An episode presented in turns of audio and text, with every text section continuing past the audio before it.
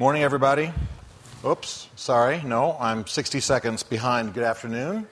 Open your Bibles, please, to John chapter five. For those of you I haven't met, my name is Stephen. I'm uh, actually on staff here, but you have to come, you know, like once a quarter to figure that out because I'm gone quite a bit. But it's great to be here this morning. I do need to warn you, I'm on serious, serious jet lag. So if I just kind of lay down halfway through the sermon here, you just join me. Uh, in the name of the Lord, we'll all just nap together. I woke up at three in the morning, reached for some candy, turned on the T V. In about fifteen minutes, I realized that I was up at three, eating candy, and watching You've Got Mail. Uh, so I went to bed as a fifty-year-old man and woke up as a sixteen-year-old girl. I don't know what exactly why I was watching a chick flick at, you know, three in the morning, but anyway, I'm here. I want to uh, I want to talk to you just for a few minutes uh, out of a, a couple of experiences that I've had uh, here just, just recently, and I'll get to that scripture uh, in just a moment. Uh, I've just come back from the Middle East, which is why I'm a little jet-lagged, and um, and I also have written a book on Mormons, which is just being released, and so I'm having a lot of conversations about Mormonism and so on. And I want to take those two uh, thought processes, two two thought processes, and show you something that may be lacking in, in our Christian experience. So let me let me explain what I'm talking about. Uh, I was in a Middle East country, and this country is trying to do some pretty cool things about broadening out who's in government. So they've got Muslims, and they've got Christians, and they've got Jews, and they've got Yazidis, which is a kind of a Middle Eastern group that worships angels and so on. So they're trying to be broad. And so I was I was meeting with the different people in the mini- what they call the Ministry of Religion. We don't have one of those, but they do. And within the Ministry of Religion, there's the Muslim department, there's the Christian department, you know, et cetera. So in this country, the, the Muslims, of course, you know, the mullahs and the staff and so on, they're, the women have their heads covered, you know, and the mullahs are dressed in the in the mullah uniform, and and um, it's all, they all look very nice and very professional. I mean, we're not, you know, urging the, the burqa, the, the thing the women wear, but but still, they look great. The Yazidis, same thing. Office run really well. Uh, women are d- dressed, you know, nicely. The men are dressed nicely, all that. When it comes to the Christian department, you have people who are former Muslims uh, who have become Christians. And in their understanding, uh, being a Christian means being freed from the rules. You know, that kind of, that phase you go through. We don't have to do that stuff anymore. So let's not do it on stun. You know, let's... Let's really go crazy in not doing it.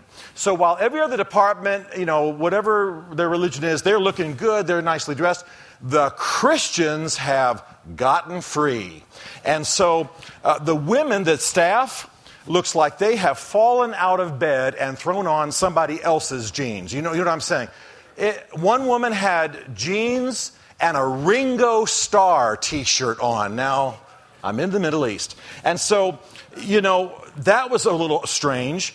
We met with the minister. The, this is now a Christian guy who's the minister of the Christian department. He's not a he's not a clergyman per se, a pastor. He spends the first forty-five minutes telling us how he gets whiskey into the country, because apparently being Christian means, hey, you can drink in the name of Jesus. And so he tells us this because this is what it means. When he's a Muslim, he can't drink. Now he's a Christian. He can drink. He thinks this is what we want to know, how he sneaks whiskey into the Muslim country. Now, I'm being a little facetious, but do you, do you see that with these people, sweet as they are, what they have gotten stuck in is a version of freedom that's just free to be free rather than free towards anything, free to become anything. You, you, you follow what I mean? So they, the, the, the department looks bad. The people look bad. Uh, I, I'm not talking about just style and clothing. That's not what we're preoccupied with. It just was in a general sloppy. Why?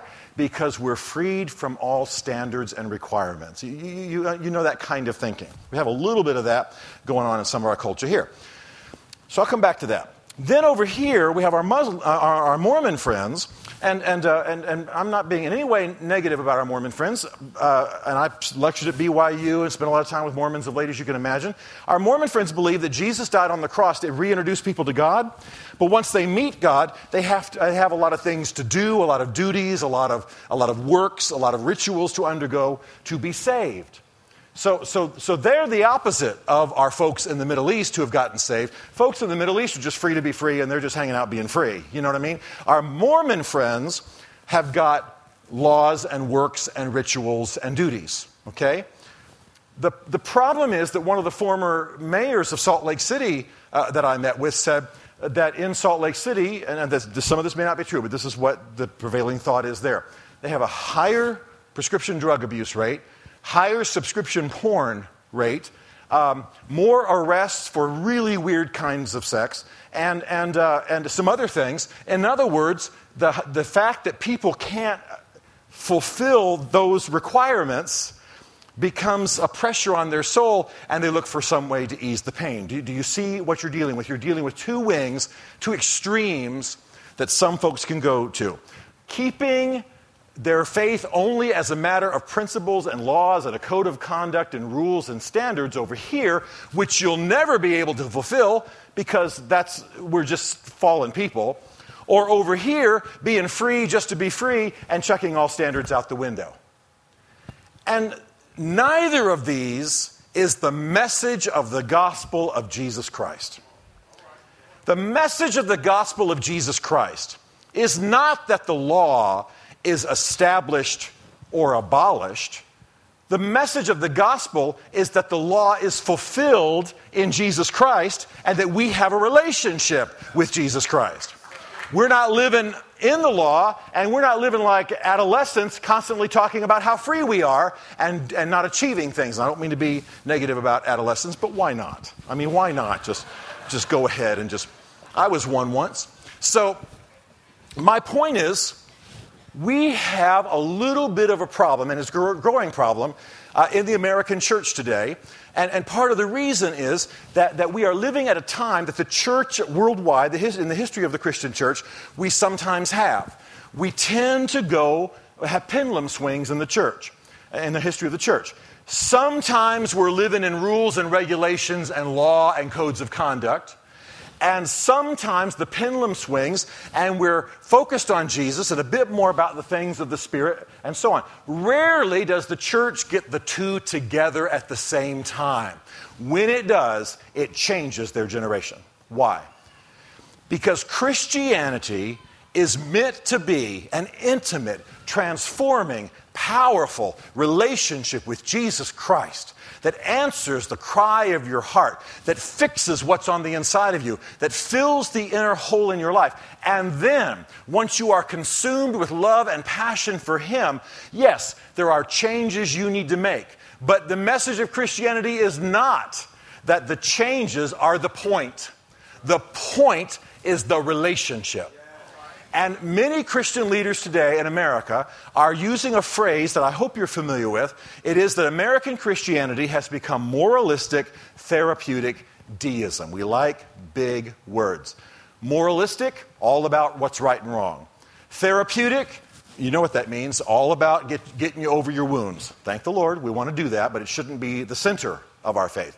And then the third thing is deism. You may remember this from your study of American history. The founding fathers, some of them, believed that God wound up the, the, the world, set it in motion, and then went fishing or something until the end of time. He was busy. And so that's what many people say the American church is about now. Why, why is that horrible? Be, because it's not about what the gospel of Jesus is about. And what we have done in much of the American church, and don't hear me chewing out, that's not what I'm trying to do today, but what we have done is we get people saved by telling them they can't measure up to God's requirements, they need the grace of Jesus. We get them in the church, and we start loading them up with whole lists of things they got to do, right? Which becomes a new kind of law, becomes a new kind of code of conduct. And thank God for principles of conduct and things that we should do, but they're meant to come after a relationship, not as a replacement for the relationship with Jesus we're all meant to have. So, so I'm thankful that we have, for example, seminars on marriage. Okay, I'm thankful for that. And we learn how to be godly men or how to be godly women and what the principles of marriage are. But But what we are not meant to do is have a checklist of things to do to be a godly man. Let me tell you, let me help you men. I'll fast track you on this thing. What a woman wants is a man growing in the character and nature of Jesus Christ. That's what a woman wants. And I won't even go with what a man wants because I'm the guy preaching. So we'll, we'll, we'll leave that for somebody else. That's what they want. But, but what we've done in our relation, and what we've done in our Christianity is what a lot of guys do uh, when it comes to their relationship with their wife. I was talking to a guy recently, and this is the, the absolute truth. This is what he said. He said, I watched hours of the twenty-four marathon. Remember the T V show twenty-four with Jack Ryan and so on? He said, I watched hours of the twenty-four marathon because my wife wanted to. And then he said, surely I get some husband points for that. Husband points? What? I said, no, uh, you don't need husband points because she's going to take a pillow and snuff you out at three in the morning one morning. Husband points, have you lost your mind? You see what he's thinking? I've got a checklist. I'm going to do that checklist, and, and, and I will get some kind of recognition. Well, this becomes a tug of war for whose needs get met. Do you follow what I mean? This is not a relationship. This is a flight checklist to make sure that we can take off together. You understand what I mean? Now, listen. I'm not trying to impress you with anything. I am crazy about my wife. She'll be here this next week and be here with us for a few weeks. She's, I meet her in New York tomorrow. We finish up some business up there. I'm crazy about her, okay? I love her. Relationship, love it. Never knew it could be this great. Okay, I am always physically hot and sweaty. Come on, anybody else here with me? The world is run by people who are too, who need it too hot everywhere. Buses, airplanes, you name it. I am, I need to be able to hang meat everywhere I go. I need things to be freezing around me. You understand what I mean? Couldn't stand the jacket five minutes into this sermon. My wife is what we call in the South cold-natured, okay? It means that the air conditioner doesn't have to be on most of the year. Now, before I married her, I would have beaten you up to take control of the thermostat. You, you know what I mean? I would... I, no, no, no. I'm standing at the thermostat with a baseball bat. It will be cold here. Then I fell crazy, radically in love with Bev. Now, here I am. Baby, it's ninety-four in here, but I love it. I, this is awesome. Because I'm crazy about her. So you understand what happened? Changes in my behavior came because I am in love with someone. I'm passionate. I'm nutsy, right? About being in love with this person, change the air conditioning, whatever. Now, when I'm in a hotel room alone, frostsicles, man. I'm talking about if I wash anything out by hand and hang it in the restroom, the next morning you will have to break the ice on it to put it in the suitcase. I mean, but, but when I'm with her, no, no, no. Whatever changes have to happen. Why? Because I'm in love with her. There's a relationship. Can you imagine our relationship if she said, listen here, buckaroo, it will be ninety in every room in your life from now on. See, it's quiet in here because some of you had that conversation, right? While I'm giving my opinions, this business of a car having a left-hand side air conditioner and a right-hand side, that's a fantasy. Who thought, some man thought that up thinking he'd keep his wife quiet. Okay, I'm off that. So what I'm saying is when you have a relationship, you don't need a code of conduct. You need to find out what pleases the person you're in love with. You need to find out what they desire to facilitate the relationship and for all things to be happy. But you do not want, men, if you're walking around with a checklist, you've got the wrong idea about what a marriage is, right? That's, but that, okay, so you understand my point. What we've done is we've removed the relationship side with Jesus. That's what God wanted. That's what he was anticipating throughout the Old Testament. That's what the New Testament describes. And for many, many Christians, we don't have the relationship, but we, we have literature and books. One of them's called Four Ways to Get Anything You Want from God. I'm not kidding. Can you imagine? Can you imagine? My friend Christopher Clark, turning to his wife and saying, Tamer, I have four all-purpose, works all the time ways to get anything I want from you. He's about to get beat to a pulp. He, I mean, this, can you imagine a man relating to a woman that way? That, but that's how we're relating to God. How many seminars? How many books? Seven principles of this, ten principles of that, how to do that. Now, I understand that that's built into the word, but when we remove it from relationship, it just becomes another code. It just becomes another law. For example, I understand that there are principles of conduct in the Bible about prosperity. You've heard teachings like this on prosperity. You know, you need to do this, you need to do that, you need to do that. But hey, first of all, in Christianity, prosperity is a relationship with Jesus. It's not primarily about money or four things you ought to do or rub the magic lamp the right way or whatever, you know, that kind of, no, no, no. It's about knowing Him. He changes you. He fills you. He redesign, redesigns your desires. He puts you on a new path. Now He can entrust you with the wealth that you need to have to get done what you need to get done in the world. You follow what I'm saying? It's a relationship first. It's not five all-purpose principles.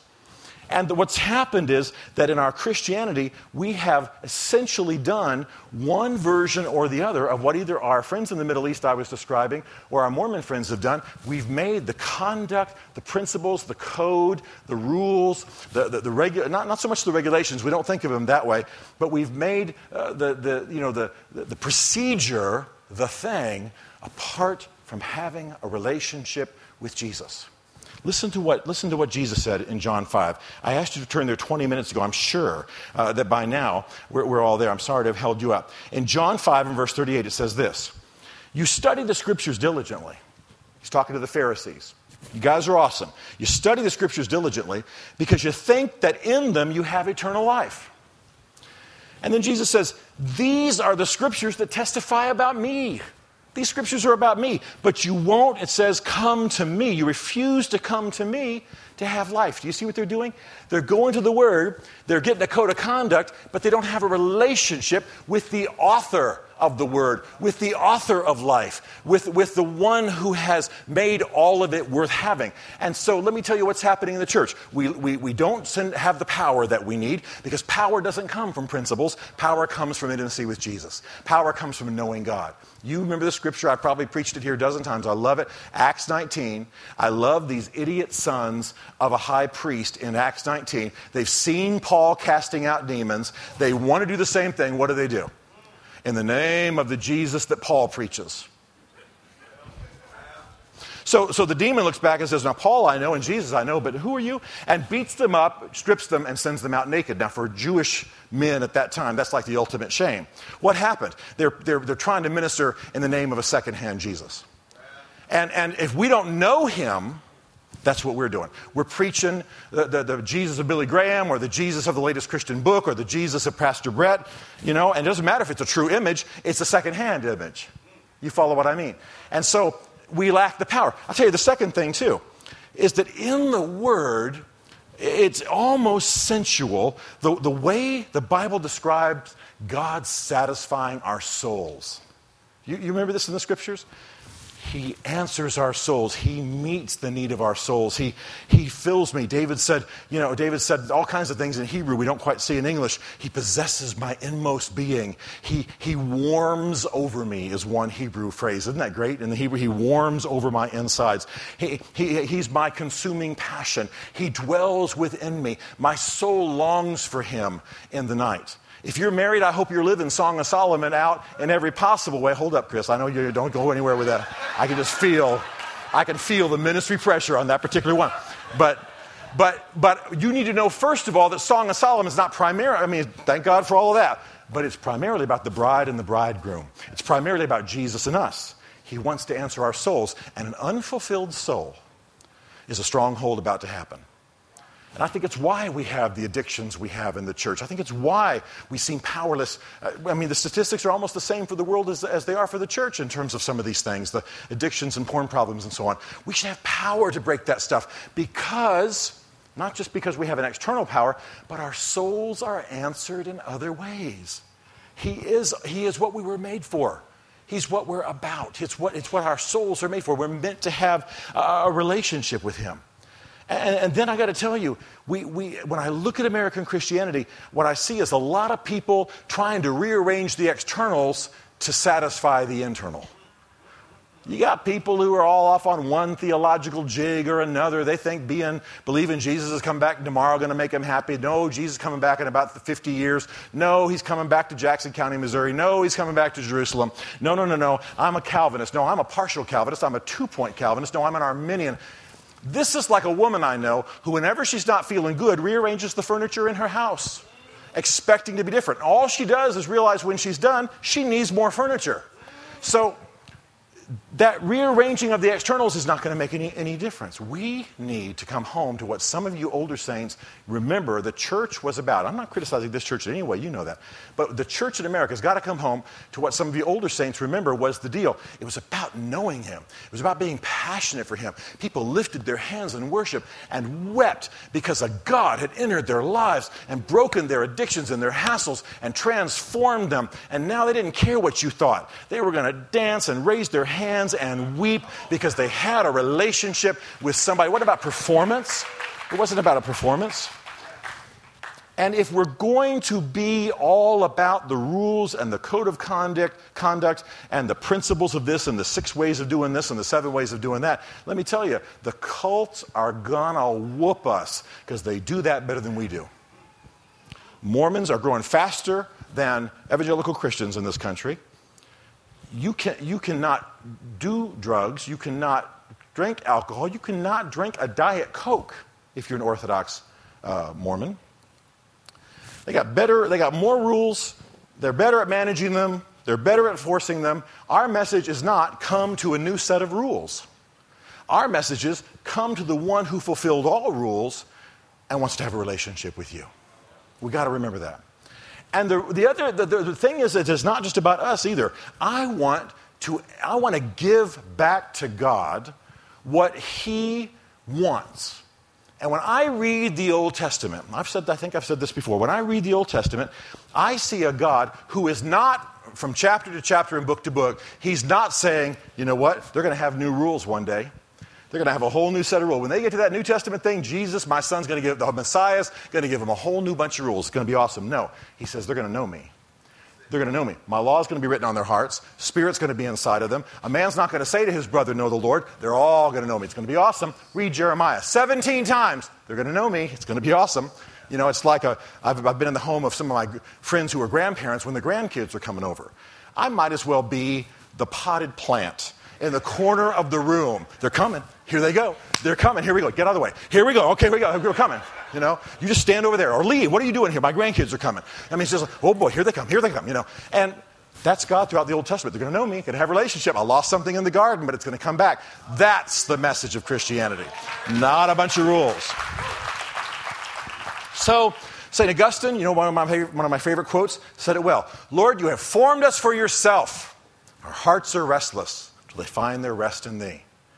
And much of the Christian church is restless and unhappy and churning and let's repaint the room. Maybe that'll make us feel better. Let's rearrange the furniture. Let's get us a new pastor. Let's fire some folk, hire some folk. Maybe if we change our doctrine, you know, you understand what I'm saying. We're always rearranging. No, it's about the inner, it's about the heart. It's about the connection with Jesus. It's about us lifting our hands and God enthroning himself on the praises of his people and having a connection of faith. If you are living a Christianity that is about having a new set of rules every time you come to come to come to church, we give you five or six more principles. That's how you're processing it. It's going to play out. It's going to give out. It's going to come to an end. We human beings can only hang on to a code of conduct for so long. That's why we needed Jesus in the first place, because every human code of conduct we failed at. We failed at. I got to laughing at myself the other day. I fly a lot, and the, the flight attendants on the plane were given the, given the, you know, the, were chewing us out, really, is what they were, no, I'm just, I'm just, but they were telling us what we needed to do. And I realized I don't do most of it. I mean, I mean, don't look at me like I'm a criminal. You know, like I've, I've finished flights, didn't have my seatbelt on. You know what I'm saying? I don't, I've got too much under the seat or whatever. And I thought, and I got to laughing at myself. I can't even fulfill the code of conduct of Delta stinking airlines. You know what I'm saying? Much less the Lord God on high, right? I need Jesus. What I need is a fly, is an airline Jesus too, but I'm probably not going to get one. But I desperately need Jesus, all right? A couple, few more things. Now, the dumbest thing I could do is end this talk by giving you a list of things to do, because I just got all mad about lists, right? What is it you do if you want to be closer to your spouse or closer to whoever you want to be closer to? You seek them out. You find them. You go to them. That's relational, right? If I give you five, okay, now here's what you need to do. Go home. memorize these six scriptures. Do it in four versions. Hold your tongue just right. Do it at four in the morning. You know what I mean? That's the kind of stuff we've gotten into. But that's not relational language. What do you do if you want to know somebody human? You seek them out. Go, even verily, unto them, right? That's what we've lost. I'm going to tell a story I've told before because it's my favorite story, uh, by the way, and it illustrates this point.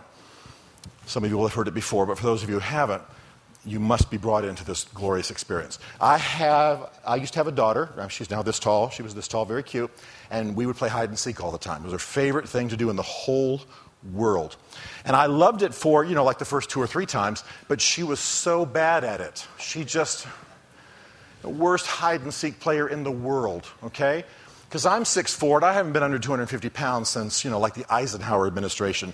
And, and so my daughter, having not had a class in physics, could not figure out that I can't be under the dog. You know, I can't I can't be in mom's shoe. I, you know, I don't know why she didn't understand this. I can't be in the silverware drawer. So there's only one place in the whole house. We live in a small house at that time. Only one place I can be a man of my size is in the closet. You know, I'm, I'm sitting there going, what? You know, get here, you know.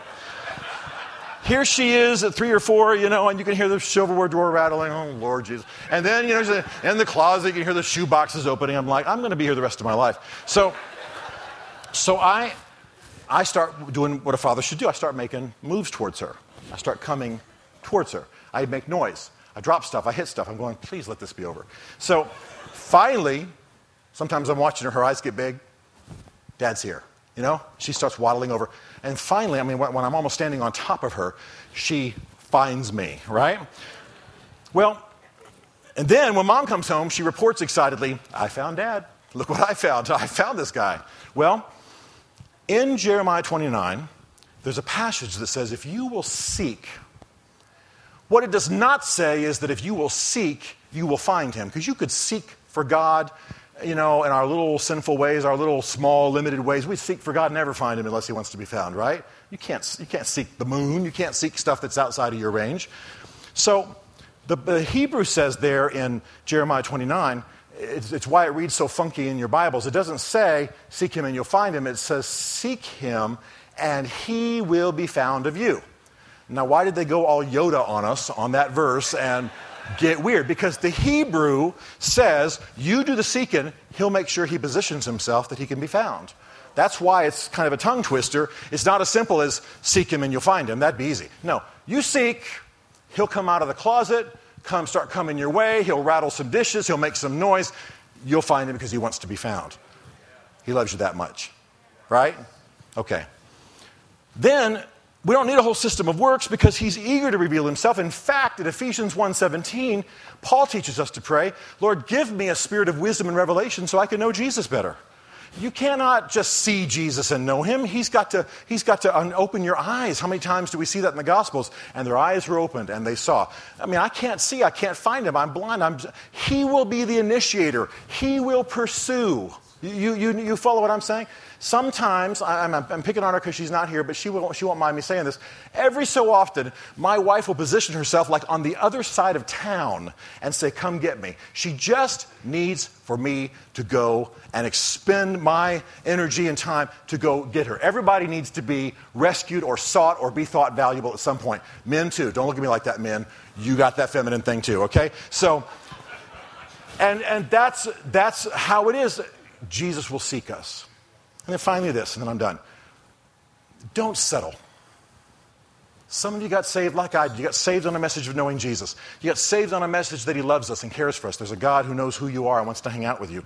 You got saved on the idea that, there, that, that there's something radical and other and, and, and, and that, that he wants to know you. And then we got in the church, certain kinds of churches, read certain kinds of books, and we got busy, didn't we? And it was all good stuff. You know, we did Sunday schools and buildings and all this great. But it was never intended to be primary. It was never intended to be without relationship. Build this new building. Where's the picture? Build this new building in harmony with Jesus and the flow of his spirit and to the glory of God. Awesome. Build it apart from all that. You got more drudgery. You know what I'm saying? You, me come to your house for dinner and, and basically you got to love me. and you haven't been, you aren't in, in, in a place of intimacy and flow and the resources of your soul from Jesus, trying to love, I mean, trying to love another human being in the in the natural and the flesh without the, the agape love of God in your soul, just just shoot me now. I mean, I can't I can't man, can't manufacture those feelings. You know, what do I do? I hug you five times a night. I mean, what do we do? How do you make it happen if the if, if the grace and the love of God is not shed abroad in our hearts by the Holy Spirit? Do you see what I mean? We're trying to do things by principle and habit and duty. That maybe some of it can be done that way, a little bit, it'll never be accomplished and we'll burn out in the process. He loves us. And he loves us enough not to leave us in a kind of Christianity that is code and ethics and principles and, and maxims of conduct only. All of those things are true, but only. And I want to put this right, kind of the crosshairs right on us a little bit. Some of us in this room, some of you, have never made that first step towards Jesus. Maybe you came today, you're, you're, you're with a friend, somebody brought you, awesome.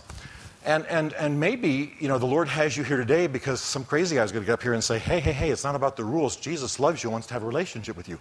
Awesome. If you've never made the first step into that relationship, there will be some people down here in the front to pray with you. Whatever you share with them is confidential, and they're going to know how to lead you to Jesus, and they'll have some other resources for you. The majority of the folks in this room, they've been Christians for a long time, and you are perhaps more in peril.